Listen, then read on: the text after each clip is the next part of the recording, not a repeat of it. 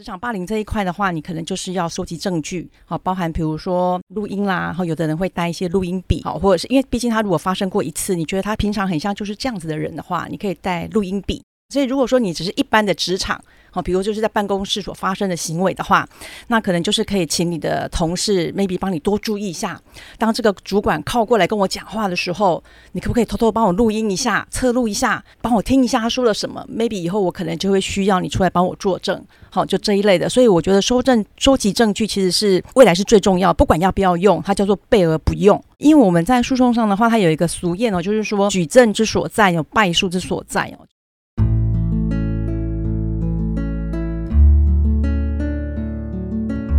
植牙诊所，帮你一生都精彩，从新鲜到退休。Hello，大家好，我是主持人 Pola。在职场工作，难免会觉得有挫折、羞辱或者受伤，有身心压力。那严重一点呢，可能自己觉得被威胁、被孤立。这到底是正常的职场低潮，还是不正常的职场霸凌呢？要怎么样区分？要怎么样处理呢？今天植牙诊所的主题，我们定成是。是职场摩擦还是职场霸凌？特别邀请律师林孝珍来担任来宾，他也是王东山联合法律事务所的合伙律师。Hello，孝珍律师你好。Hello，Hello，大家好，我是林孝珍律师。OK，今天呢，我也特别邀请到一零四人力银行人才开发部的资深经理林淑瑜，让他来担任今天的客座主持人。那淑瑜在一零四已经有超过十五年的人资专业经历，他在过去也曾经有非常多次担任植牙诊所 Parkes 的来宾哦。那今天邀请他来担任客座主持人，那是因为人资也经常会处理到一些类似的案件。Hello，淑瑜你好。Hello，我是今天的客座主持人舒瑜。好哦，那在节目一开始呢，我就先抛题来请教孝珍律师，到底什么是职场霸凌呢？职场霸凌哦，通常在实务上哦，有几个比较特定的用语，就是说，就是你在工作场所中所发生的，然后就是你的主管或者是你的同事，好利用权力滥用，或者是用不公平的这个处罚或对待哦，所造成一种持续性的冒犯。注意，它不是单一性的发生，它必须是持续性的冒犯、威胁、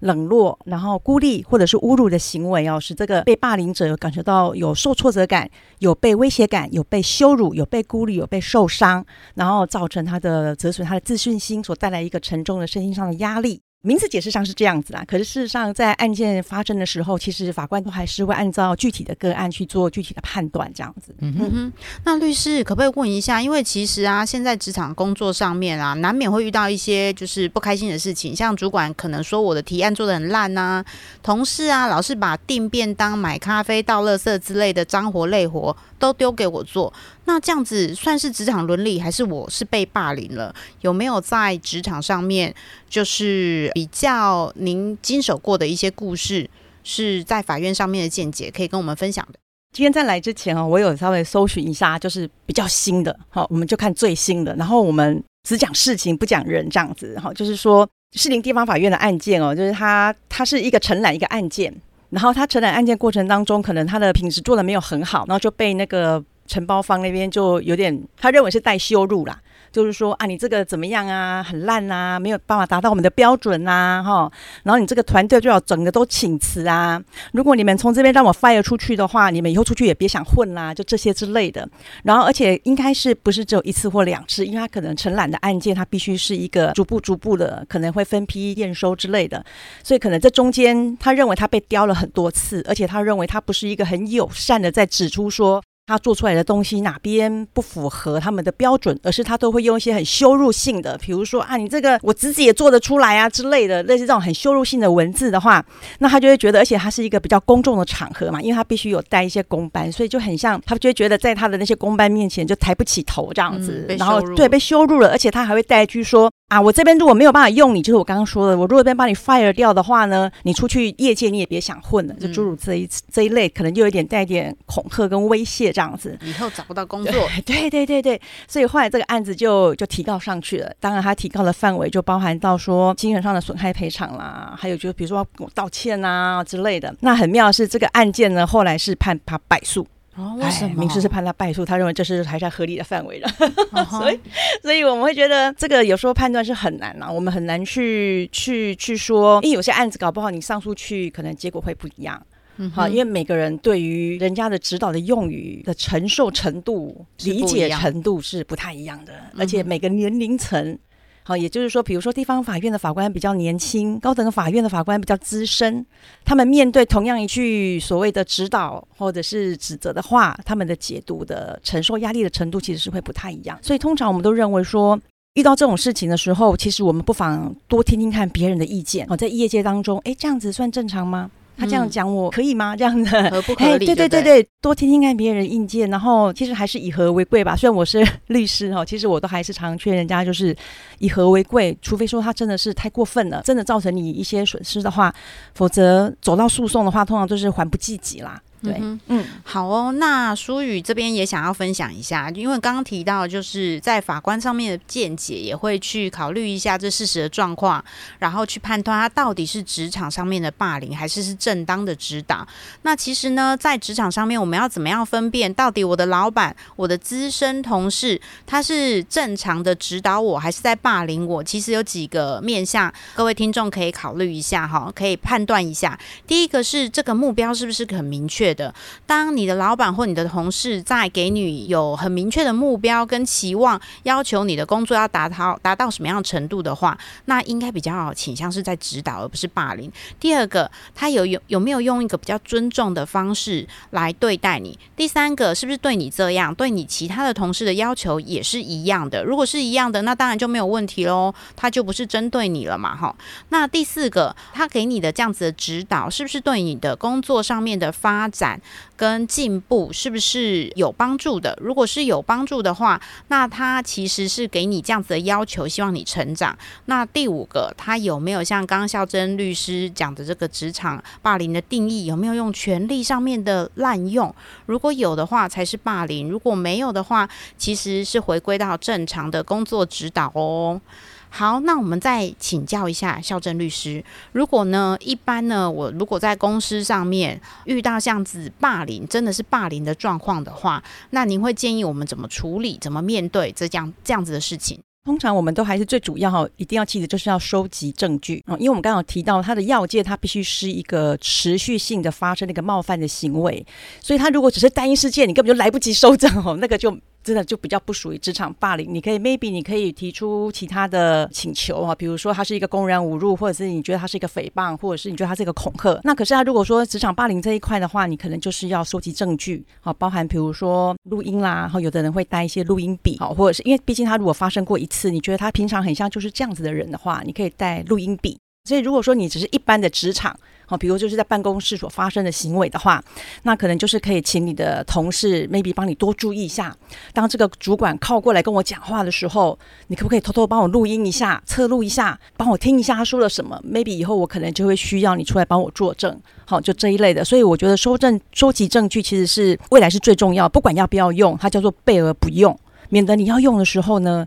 它就不在没有，嘿不在办法有人对对对证人。对对对，因为我们在诉讼上的话，它有一个俗谚哦，就是说举证之所在有败诉之所在哦，就是当你要负举证责任的时候，你要说这个人霸凌你的时候呢。你必须要负举证的责任，而不是我们常常看到很多人会洋洋洒洒写的像日记一样。我几月几号他对我说了什么？几月几号他对我说了什么？几月几号对我说了什么？结果一个证据都没有，这都不行吗？这个都不行。这个我都已经记录下来人事实地物了耶。呃，那就是说你拿了一本小说给法官看，哦，法官不看小说的啊，法官不看小说，法官看证据，所以你要有证据。所以呢，重点是这个哈。然后再来第二个就是说，当你遇到你收集了。这个东西你也可以寻求，我们刚刚说过，就是一些你可以信任的人的指导跟建议哦。就像我们刚刚讲的，比如说职场里面是不是有其他的同事，或者是说你信任的老师，好，或者是长官，他们可以，你可以跟他沟通看看，哎，这个人怎么讲话这样子，很伤人这样子。那他这样子是正常的吗？有的同事哦，有的长官可能会说啊，讲话就是这样，他不是意的，他对每个人都这样，对我讲话也这样了嘛。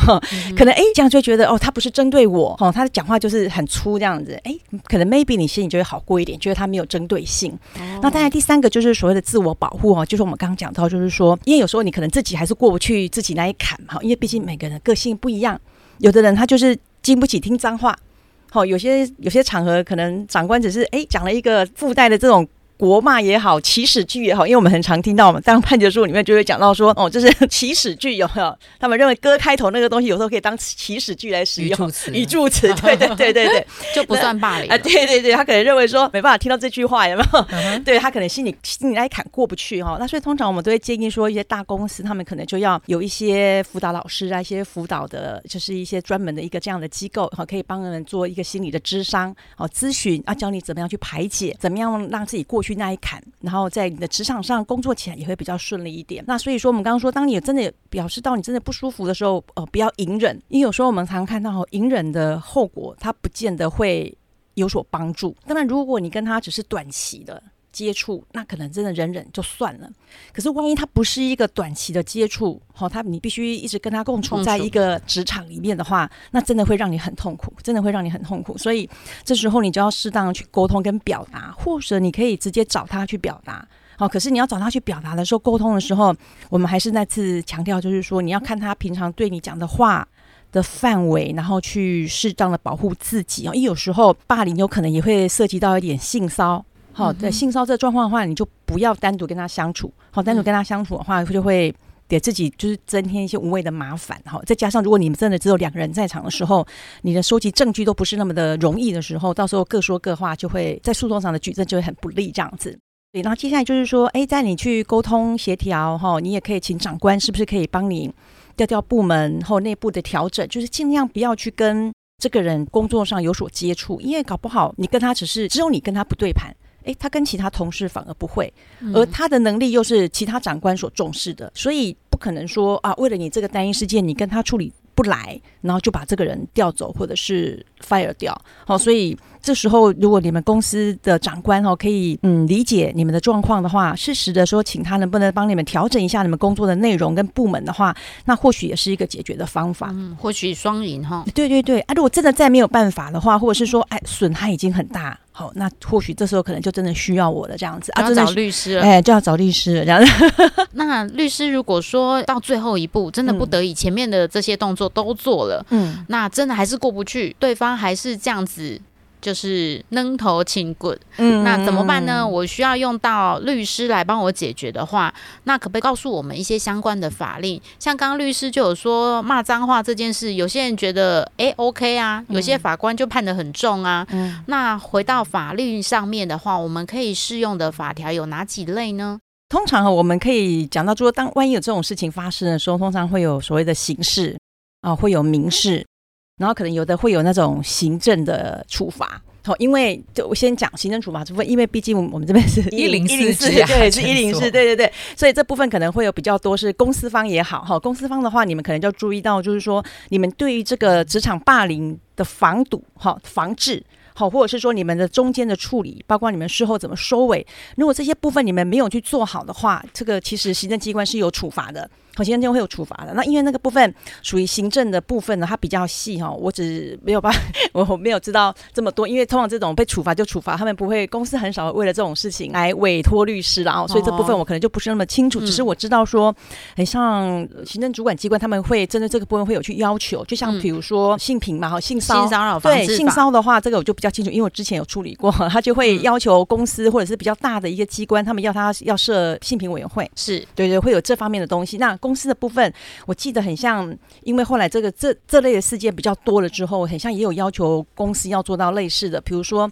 你事前要有宣导。好，要正常的去宣导说啊，我们公司啊，不可以发生这样的事情啊，这东西很重要啦。那怎么样去布达？而且他们可能要去拟定拟定这个职场的霸凌的防治及处理的作业的规定，这样子。对，没错，应该是有性骚扰跟不法侵害防治的这些措施跟办法，还有委员会。对对对，是公司需要依法成立的。对对对啊，所以当他有这样子的事情发生的时候呢，让这些员工哦，他们可以有办法去有效的去通报主管。好，那有主管机关呢，按照这个事情的这个严重的程度，哈，看是要联络家属，哈，联络相关的机关，或者是联络相关的当事人来哦，就照这个，他们会有一个 EAP 啊，就是他有一个员工的协助的方案，哦，他们会按照这个 SOP 来走，哦，那看怎么样去处理，然后事后他们去做一些调查，哈，来厘清一些相关人等的责任哦，然后来提严拟这个改善的作为，这样子，所以它是一个一整套的一个一个做法。那这是在行政的部分，那如果是民事。的部分的话，我们比较常会听到的就是嗯损害赔偿嘛，好，损害赔偿就是说你因为故意或过失哈侵害我的权利哈，比如说。你骂我哈，毁损我的名誉的话，在公众场合骂我，那可能就会有毁损我个人名誉的问题。如果你不是，你是在那边写黑函，不停的写黑函，然后投给同事啦，哈，那 CC 很多人啊，就是有点散播一些不实的事情的话，那这会有加重诽谤。好，这也这是刑事的部分，加重诽谤是刑事的。那当然，他也会附带民事，就是损害赔偿。哦，原来写黑函也是会被抓到的。有有，所谓黑函，如果你匿名被被还是被逮到的话，那个就但还是。还是会有。那如果他讲的是事实呢？他讲的是事实，要看你是不是合理的评论。嗯，这要看，因为大法官会议解释五零九号有说到，就是说原原则上哈讲真实是不法。可是如果你这个真实呢与公共利益无关哈，然后这种的话就是会被处罚的，就还是会构成诽谤。还有再就是说你要有是一个是合理的评论，如果你超越合理的评论的话，那我们也不认为说你这个不构成诽谤。哦，还有一个就是比较比较小的比较小的民事，就是公然侮辱。我们刚刚讲的国骂的部分，国骂的部分，我记得以前比较常听到，就是按照你的字数，一个字三千下去乘。对，有听过。对对对，如果你三个字，那一个字三千，有没有？然后就是罚金的话，就是九千块这样。以前比较常。看到就是这样子啊，这个就是这我常会讲到一个一个 key point，就是说，哎，我在讲这个的时候，像叔叔也有听过的感觉，对不对？那感觉是为什么会他会听过？就是他上新闻了。那为什么上新闻呢？这种小东西为什么不能和解呢？那这其实就讲到我们的重点嘛，就靠亏被贵嘛。所以有些时候就是讲这样子。我说我们常常讲说，不要去请律师啦，花钱请律师啊，不要去打官司啊，其实是很耗时耗力的。那为什么新闻会播得出来呢？就是因为他没有和解。他没有和解，就表示他那个坎他没有过去，他还是去提高了，所以他才会新闻你才看得到这些东西。而这些东西真的最常出现，就是在第一个邻居，嗯，然后邻居之间那种常年的累怨哦，这种的就很难和解。那第二个当然就是说职场霸凌，我忍他很久，哎，我没有办法，他说我不想跟他和解，我就是让他去关。有没有 一句？他常常跟律师讲，我就是要他去关，我不要跟他和解。我跟他讲，这不会关的，这不会关的。他还是听不进去。对，这不会被关。你要不要和解这样的？所以像这样的情境啊，回到我们在职场上面遇到的一些一口气。堵不过去、过不去的时候，或许也要想一下，走这个法律诉讼的方式呢，是不是最好的途径？对，那是不是回到刚刚律师讲的，就是遇到这样的状况，是不是可以先找信任的人来聆听一下他的建议是什么，回馈是什么？是不是？哎，相处的这个人本来就是一个说话比较可能直接会用国骂的人，那可能不是针对你哦。那再来呢，公司其实应该也会有一定的这样子的机制，是不是可以？先跟你的主管反映，聊一聊，甚至公司应该都有这些职场不不法侵害的一些相关的防治措施，可以跟人资单位、跟公司先来做反应，看做怎么样进一步的处理，会是比较适当的。那我问一下哈，就是因为孝正律师职业超过二十年嘛，看您过去的资历，哇，超级的洋洋洒洒。你看各个公部门或者是商业民间公司，你看从贪污哦到这个呃社会案件，还有一些伪造文书、内线交易、诈欺、毒品等等的这么这么多的案件在处理当中。您过去的二十年会处理到职场霸凌的这种诉讼案件，应该算是相对少数，对不对？对，相对少数，因为毕竟它不是那么。的严重，严重到说需要动用到律师，是是，哎，因为我们常听到，像像比如说，哎，他这样子应征进来，我的名字是。啊，行政助理怎么？行政助理一直叫我买便当，一直叫我买咖啡，有没有？一直叫我做一些感觉上跟公司没有关系的事情。那他这样子合理吗？那我他问我，我就说你问我背后啊，有没有？因为我律师费很贵，所以会把它转去做那个劳资协商的调解。对对，因为我们你我我们当然也会听到民事上会有一些你可以做什么，可以做什么，可是做什么那些东西说实在真的是不划算呐。哦，对对对，而且他其实他可以透过就是说调解。或者是说，哎，我们以前也会听到所谓的不正当的对待哦，比如说，哎，突然我的公司我就住在台北，然后我一直以来都住在台北，然后我的长官可能不爽，我就突然给我调去杨梅，有没有？这样算不算一个霸凌？这很妙吧，对不对？他这样算不算一个霸凌？我可不可以不要去？他这样可以，他可以这样叫我去嘛？对不对？或者是叫我跑东跑西，我明明是就是应征进来是里面内勤的感觉，哎，一直拼命叫我跑外面，啊，现在热的要死，一直叫我拼命跑外面，什么意思？有没有？所以我他会觉得说，哎。他可以这样对我嘛？啊，我说实在的，因为我是打传统诉讼，刑事、民事比较多，这种比较比较像是劳劳工案件，对劳资的案件，通常我们就会建议他去劳委会，嗯嘿，对对，去劳委劳劳劳委会，然后他们会有一些专门的律师或专门的劳那个调解委员，他们会去协调，他们会把劳资都叫来沟通啊、协调这样子，可能就比较容易把事情处理掉。所以这种职场霸凌的案件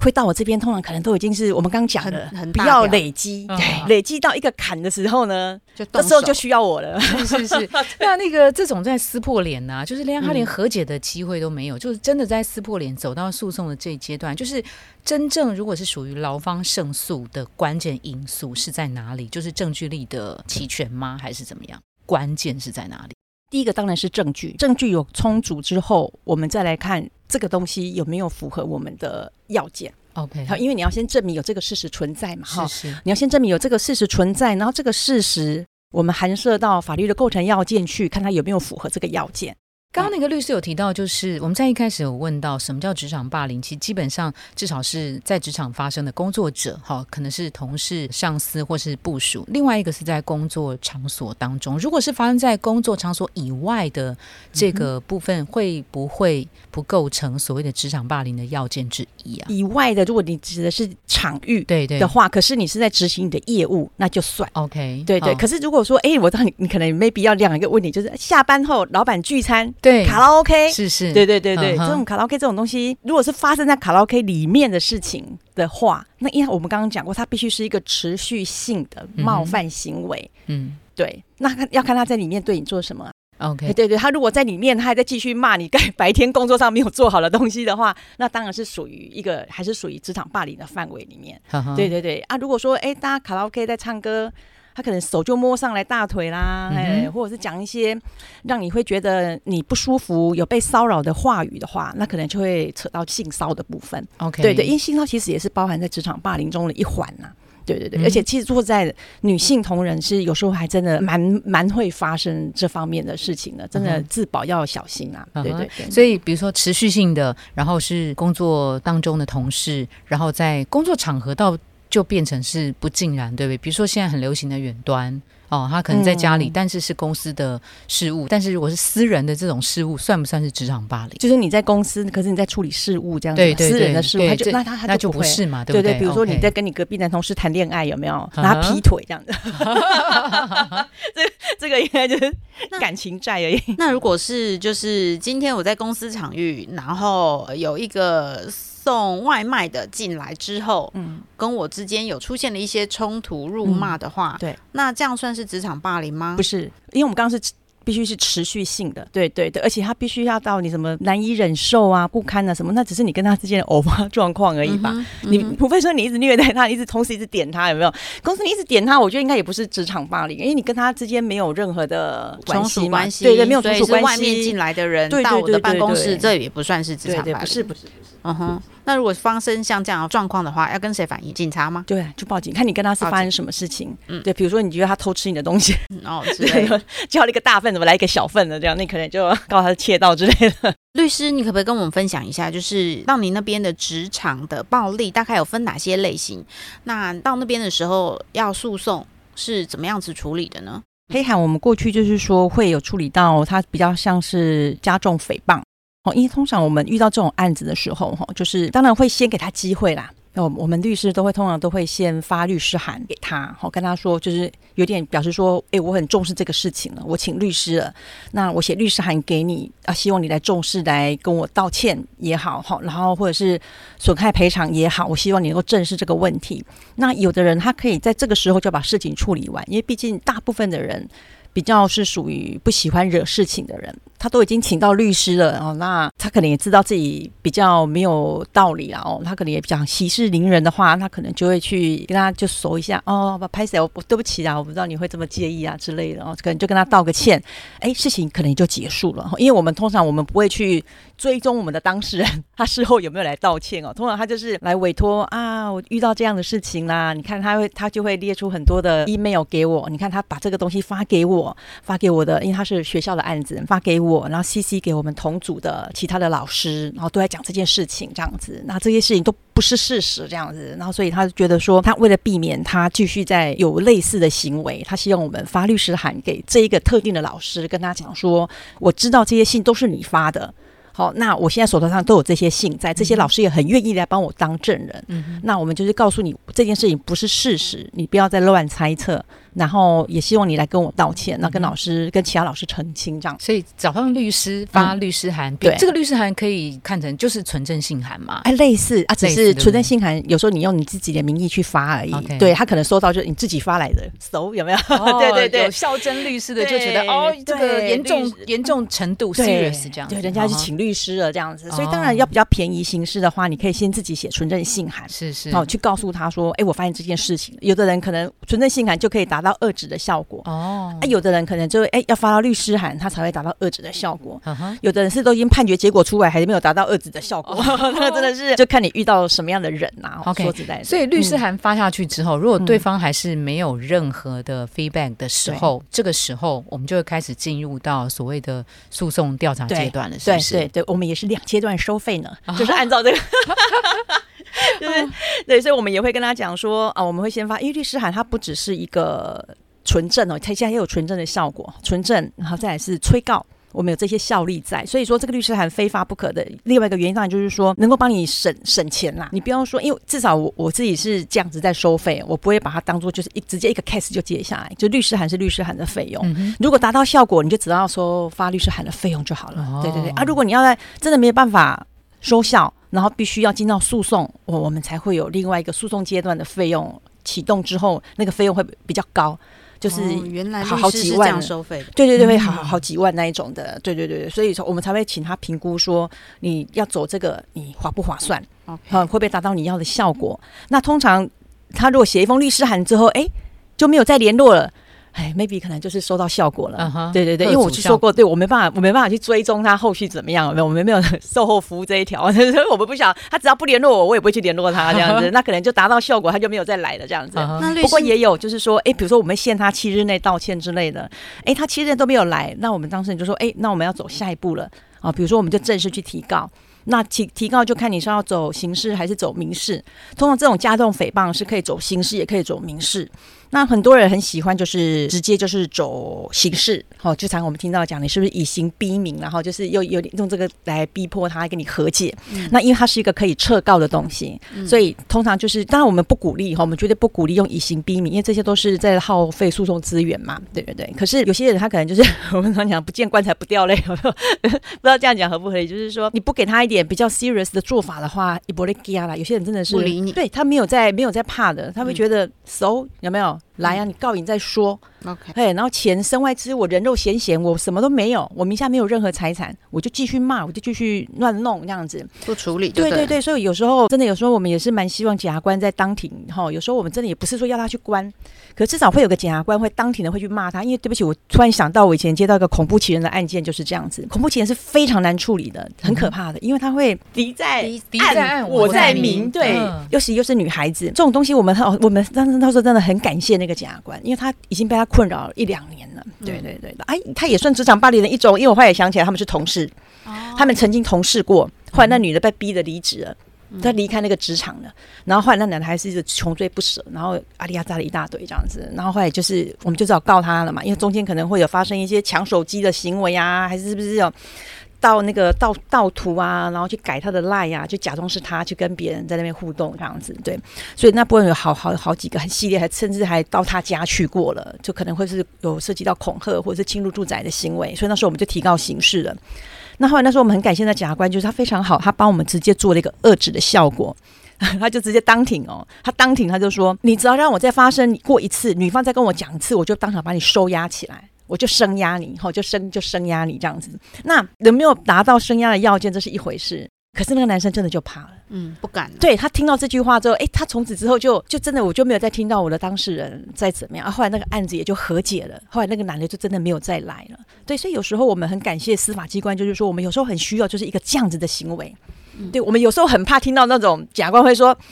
哎，大律师，你知道这个吼构成要件应该是不大符合啦吼。哦” 哦，他如果当庭这样讲，然后那个 被告又在那边的话，哦，那那真的是我们会就会很伤脑筋啦。就助长了加害人。对他或许我们不晓得，所以有时候这样子的一个行为哈，真的，我们真的我们我我们从来没有从头到尾没有要那那个男人去管，我们只是希望说不要再发生类似这样的行为，因为后续骚扰女生。对后续会发生什么样超乎我们想象的事情，不知道。如果能够就此就把它遏制的话，我觉得这个是很好啦。对，然后也就和解就没了。那孝珍律师，你刚刚还有提到，除了公然侮辱、发黑函之外，还有另外一个你比较常处理的，就是像刚刚类似同事变成职场上面的骚扰。对，对，那对也可不可以也跟我们分享一下？这个这个也很妙，这个就看每个人的认知范围。好像比如我就很简单，我就问你们两个，嗯，男同事过来，尤其是长官过来，你在加班嘛，对不对？啊，叔叔啊，辛苦喽，揉一下你的肩膀，天哪，抓两下，算不算？算算，对不对？你算吗？不舒服，对不对？嗯这个我们大家普遍都认为算，因为你有肢体接触了。嗯，嗯可是如果说他知道你在哪边，然后呢，他就买了一杯咖啡放在你桌上，然后上面写个辛苦的，算不算？不算啊，超 sweet 的对不对板，超 sweet 的，对不对？可是当事人不是这么想。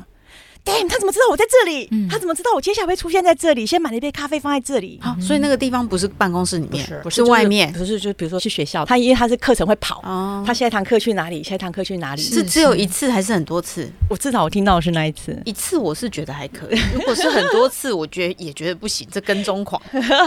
就是他会觉得说，本来我们觉得啊好 sweet 买一杯咖啡有没有很辛苦了，结果他说那当事人就会觉得你怎么知道我在这里啊？那像这种案件呢，他就是认知上面的双方的差距，对不对？对一方觉得好恐怖，好像被追追踪的感觉，被监视的感觉；那一方觉得说我就是很贴心的一个呃一个咖啡一个一个动作嘛，吼对对对，嗯所以这时候真正的做法就是你要告诉他，我不喜欢你这样子，我不需要嗯啊，你也不要去 follow 我在接下来会在哪边上课，我会觉得呢你这样有在侵犯我哦，因为我之前还有一个跟骚法也有出来，跟骚法就禁止人家一直跟踪你，嗯好、禁止人家跟踪，就是我们之前讲的，就是记者可不可以一个尾随着跟拍，一路跟拍？哦对对对，这个东西就是一个跟骚法，它可以遏制他的，所以在这个部分也可以跟他讲说是不行的，嗯我没办法接受这样的行为。那有的人会觉得啊，好 sweet，搞不好就一个办公室恋情就从此就发生，有没有？对对真的，所以标准还是不太一样。那当然还是主要都还是在于沟通啦，是沟通。如果你不敢直接跟他讲，毕竟因为毕竟他可能有比你高一个等级的，哦